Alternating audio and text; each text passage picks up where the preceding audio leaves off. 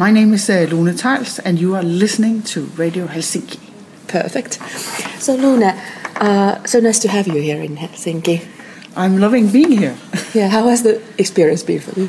Um, well, it's been lovely. This is actually my second time here, Yeah. so I'm very happy to be back. And when I arrived yesterday, there was snow, and it was so Mm-hmm. beautiful. And I just had a, a little bit of time to uh, walk around in the in the town before I came here today, and I just love it. I love the architecture. I love the the atmosphere, um, and and in a way, you know, to me as a Danish person, Finland is Scandinavia, but it's also quite exotic Mm-hmm. Yeah.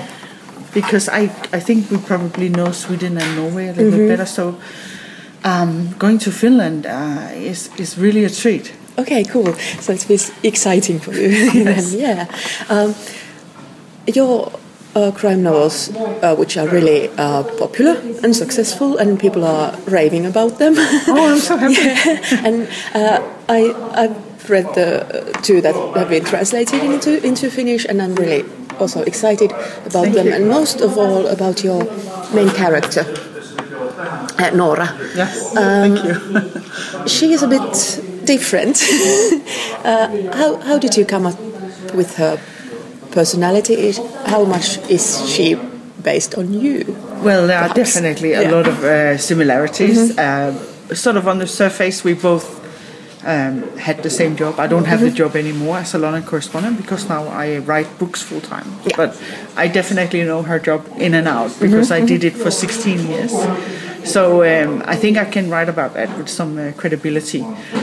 And uh, of course, also uh, being a Danish person, uh, I know some of the things that she will feel uh, being in London and looking at this British society from the outside. Right.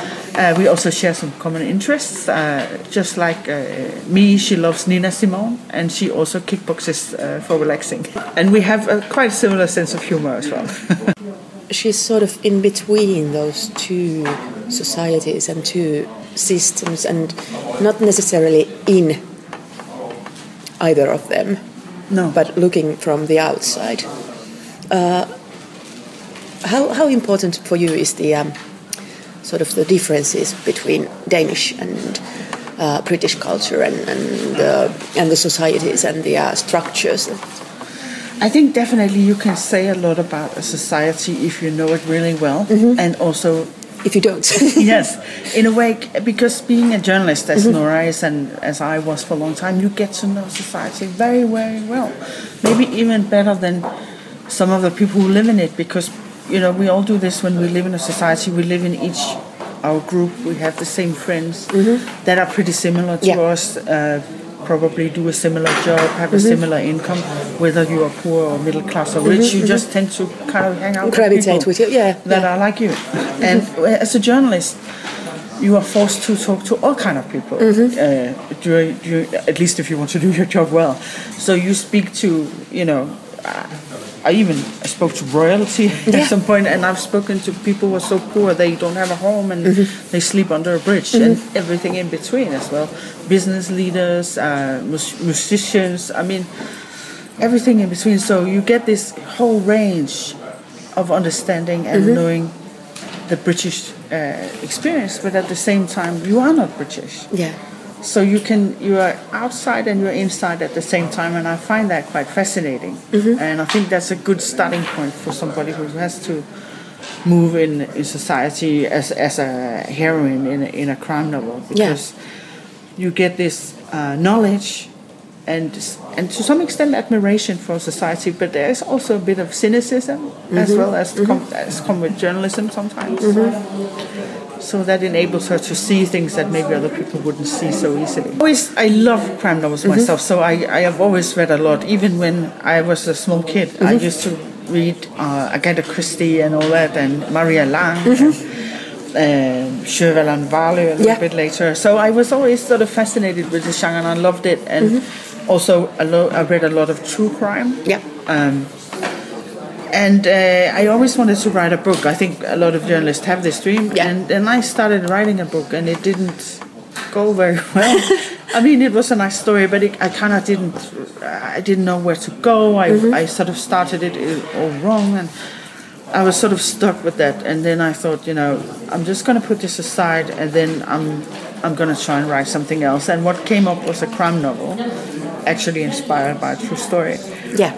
And um, I started writing, and it was like it was meant to be. It it felt so right. It felt so easy compared to the other one. I'm not saying it's easy to write a book because it isn't, but compared to what I had been sitting writing on, this just felt like a knife through butter. It was like, woo, this is Yeah. ha- this is this feels right. So that's how I, I started writing novel. Yeah, maybe it helps to have this sort of structure of crime, and and then Yes. when you have the framing of it, then you can bring Yes. stuff and they work. Yes, I mean it's it's a good point to bring up because uh, sometimes when I'm when I'm out giving speeches, people say, "Oh, isn't it easy? Isn't it just too easy to just write a crime mm-hmm. novel?" And and my answer is always no.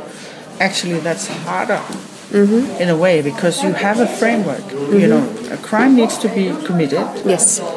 And uh, somebody needs to find out what has happened, and somebody has to be guilty of it.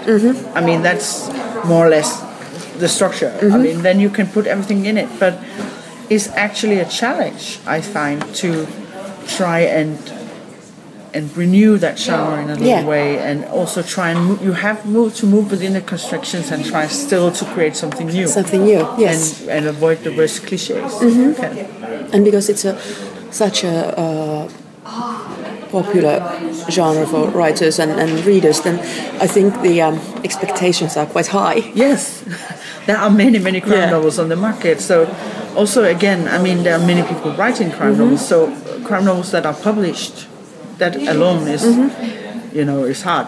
Yeah, yeah, to, to break through that. Yeah, and um, you said that you're interested in true crime, and that Yes. is actually also a thing that fascinates me. Uh, and you said that your first story was based on a, on a true crime. Um, how do you feel about the? Um, sometimes uh, when crimes happen in, in, in the real world, they don't get solved, and they, there- there is sort of no uh, reason that we can come up with, and sometimes they are more, even more mysterious than the fictional ones. Yes, absolutely. So uh, how do you balance that? that I am I'm incredibly interested in motive, and uh, I think uh, now I'm just finishing the third Nora Sand novel, Mm-hmm. and that's also, as well as the second one here, based on on something that is true, something Mm-hmm. that did happen. It's not exactly one-on-one rendition of Yeah. what happened, but it's it's just based on that. And the way I work is I try to read everything. I mean, the part of me that is a journalist kicks in, and I Yeah. do a lot of research, and then I'm so interested in trying to figure out why. Yeah. The why. Why did it happen? Why do people act the way they do? And if there's anything in the background of people and the murder, usually, I'm, I'm just so interested in that. And um, and I've spent a lot of time also interviewing police and everything. And, and one of the policemen who is probably the guy who has uh, solved most murder in Denmark. Okay. He said there is never anything um, called a meaningless crime because no matter what, the murder or whatever took place made sense to the person who did it at the time. It made sense at the time, so there's no senseless crime in a way. And and you can use that both as a writer and also, of course, when you're if you're investigating a murder, and you ask yourself, who would this have made sense to do? To- yeah. So I think it's it's incredibly fascinating, and I'm fascinated by evil because what is evil?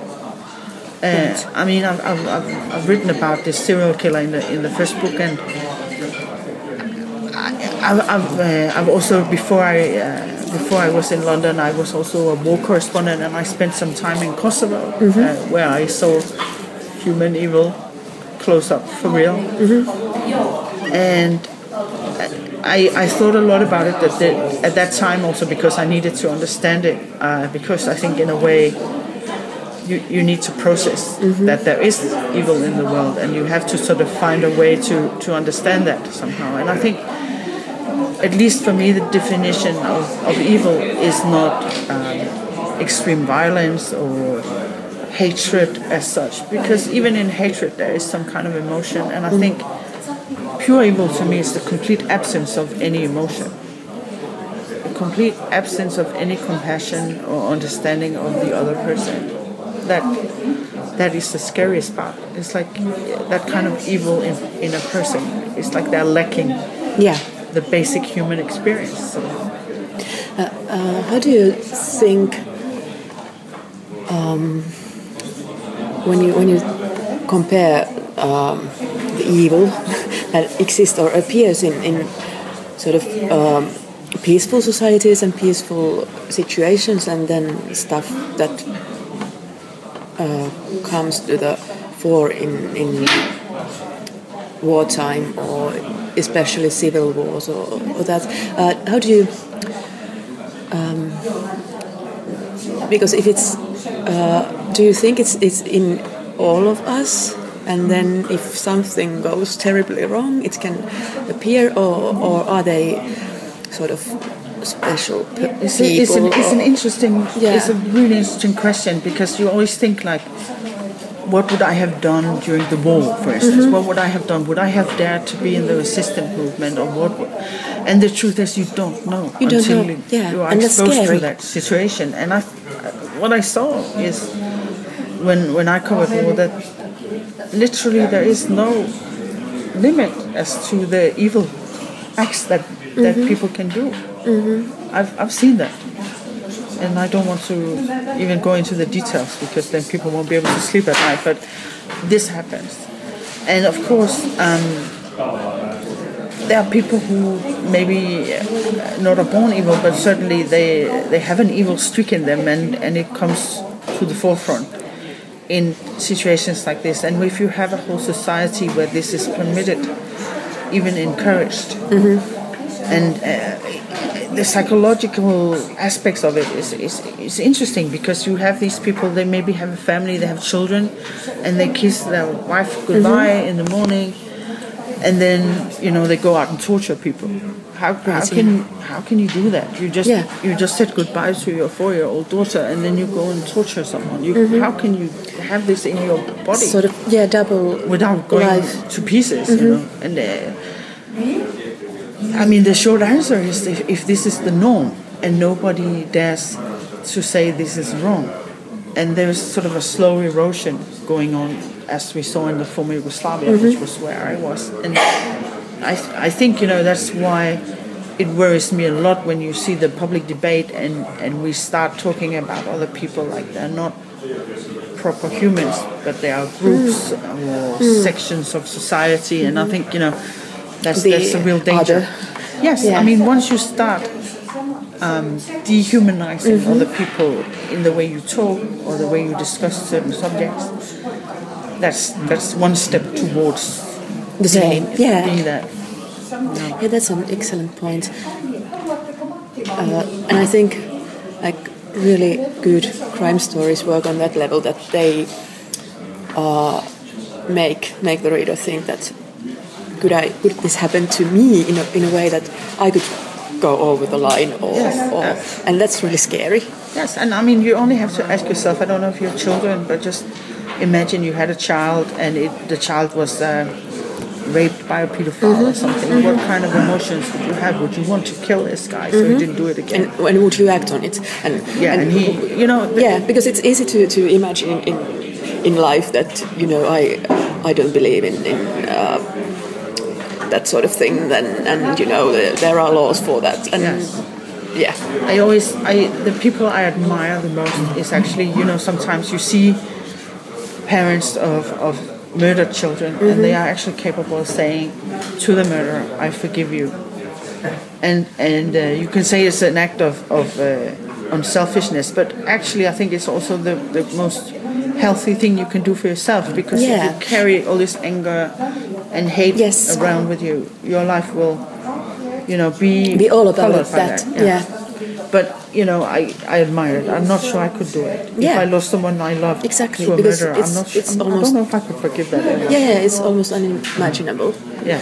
But uh, you're a writer who has to to imagine the unimaginable Yes. and sort of uh, try to go inside the heads of the the evil people and the, the Yes. killers and those who have crossed the line and, or Yes. who are somehow broken. Uh, how do you do that? Um, I, I, I, I think I do it quite naturally. I think uh, I've always, ever since I was a child, I've always uh, enjoyed people watching. yeah. And whenever I sit in a train station or wherever, any situation really, I'm always looking at people and listening to how do they speak and imagining their lives and uh, inventing lives them sometimes. And I could just see like a glimpse of someone in the, in, the, in a bus and I'll invent an entire life for that person. Uh, oh yes, he will come home and his house look like this and he has a cat called this and that. And it's kind of a, a game I've always had running in my head. So that makes it easier. And um, and the question is probably also: Is it is it difficult to be inside the head of somebody who is evil when you're not evil yourself? And uh, no, not really. I think is it, once you sort of accept that Yeah. is there in the world and and how it works for you, it's easy to imagine. And in a way, I think it's more scary to read about it. Because you don't know what happens. Yeah. But I'm in full control when I write, so I know what happens. So I'm not so scared.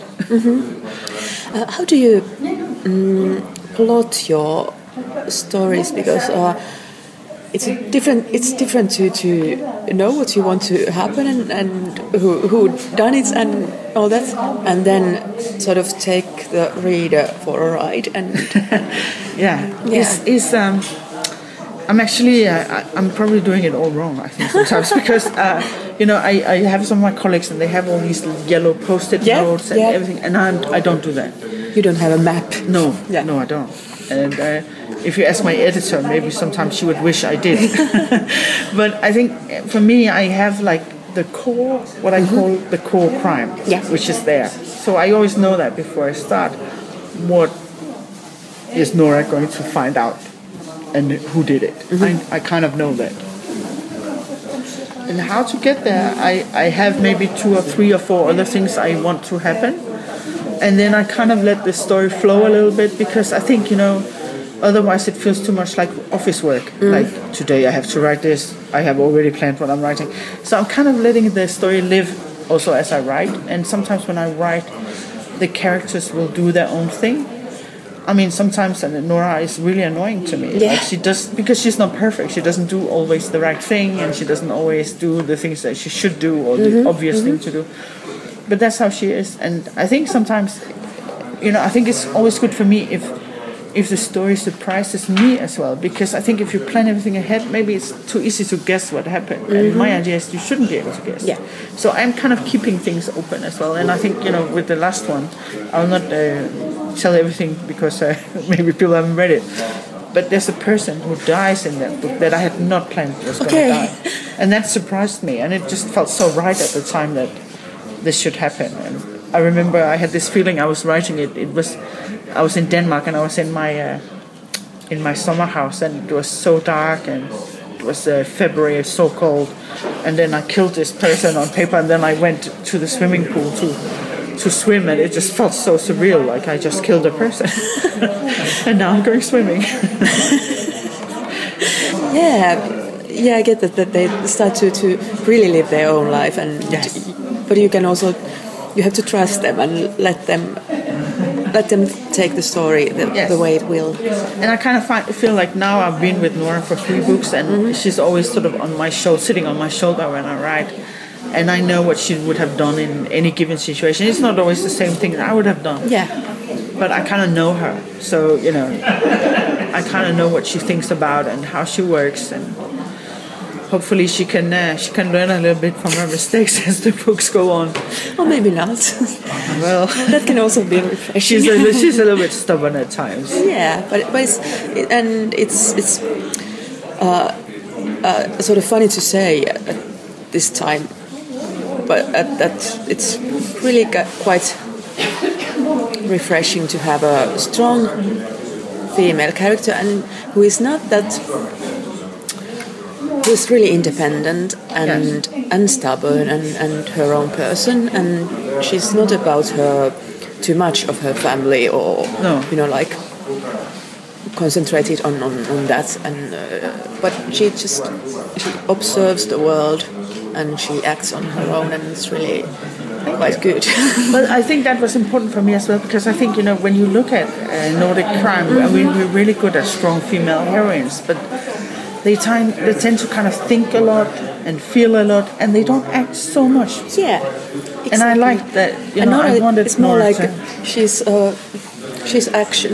Yes. She's like verbs. Yes, yeah. yeah. She does a lot of things. Yeah, I mean, she does the research and she thinks, and she's clever as it as it is. She's clever, but she's not afraid of you know kicking her way through a door if that's necessary Yeah. as well. And I I love that about her. Yeah, You know, and yeah I think she's we need it. fearless. Yeah. Why not? You know, why should why should we always wait there and hope to be rescued by a prince on the white horse? You know, we, we can kick down the door ourselves. So, Yeah, so yeah. that's what I wanted for her, and I think also the thing that she's single or she's struggling with love, Mm-hmm. that's very realistic. I mean, if, especially if you're a correspondent, Mm-hmm. because you just it's just the, the life, you know. And I, I, you know, as a female correspondent, I had a lot of female correspondents friends also. And I remember I had this epiphany. I, we were at a, we were covering a labor conference, um, and then we went out to dinner afterwards, and uh, on a sort of an evening, and and I just looked around this table, and there were like six women of varying age, and they were all good looking, clever, witty, funny. They had good jobs, and we were all single. Yeah. And then It's also you know, maybe is it's it hard to keep job? up with women like you. no, but the thing is this, you know, it, it's an interesting thing. Is it, are you single because of the job? Mm-hmm. Or are you just a certain kind of personality who ends up in this job Yeah. and then, I don't and know, I don't have anything. wants that kind of life. Yeah.